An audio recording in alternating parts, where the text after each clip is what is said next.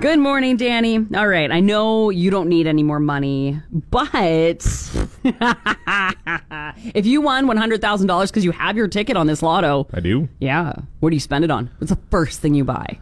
Oh, Or should I be You know calling your what? wife? Uh-huh. Honestly, what I would like to buy. Uh huh. Those lights that are on the houses now, you see that they can like change different colors and like they have them. That you don't have to put up Christmas lights. They're Don't like you under have the those? eaves. No, I've got to put on Christmas lights. Oh, did you put up your Christmas lights already? nope, Is that why I was you're supposed bitter? Uh-huh. to do it yesterday and I didn't get it done. So they're not. Yeah, eh, I, I'm Yeah. bitter. I am. I'm very bitter. $100,000 worth of Christmas lights on Danny Esmond's house. Doesn't go far.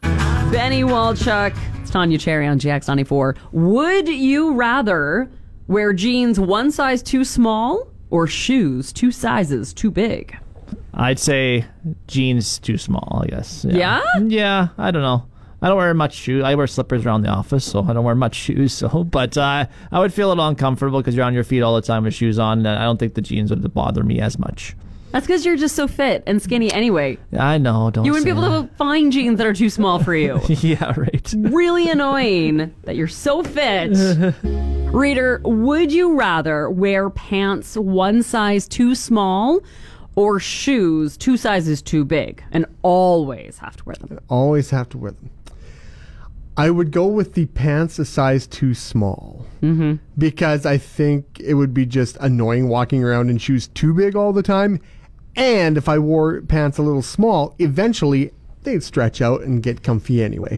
Evan Montgomery, would you rather be able to only wear pants one size too small or shoes one size too big all the time? One size too big shoes. My son does. he seems fine.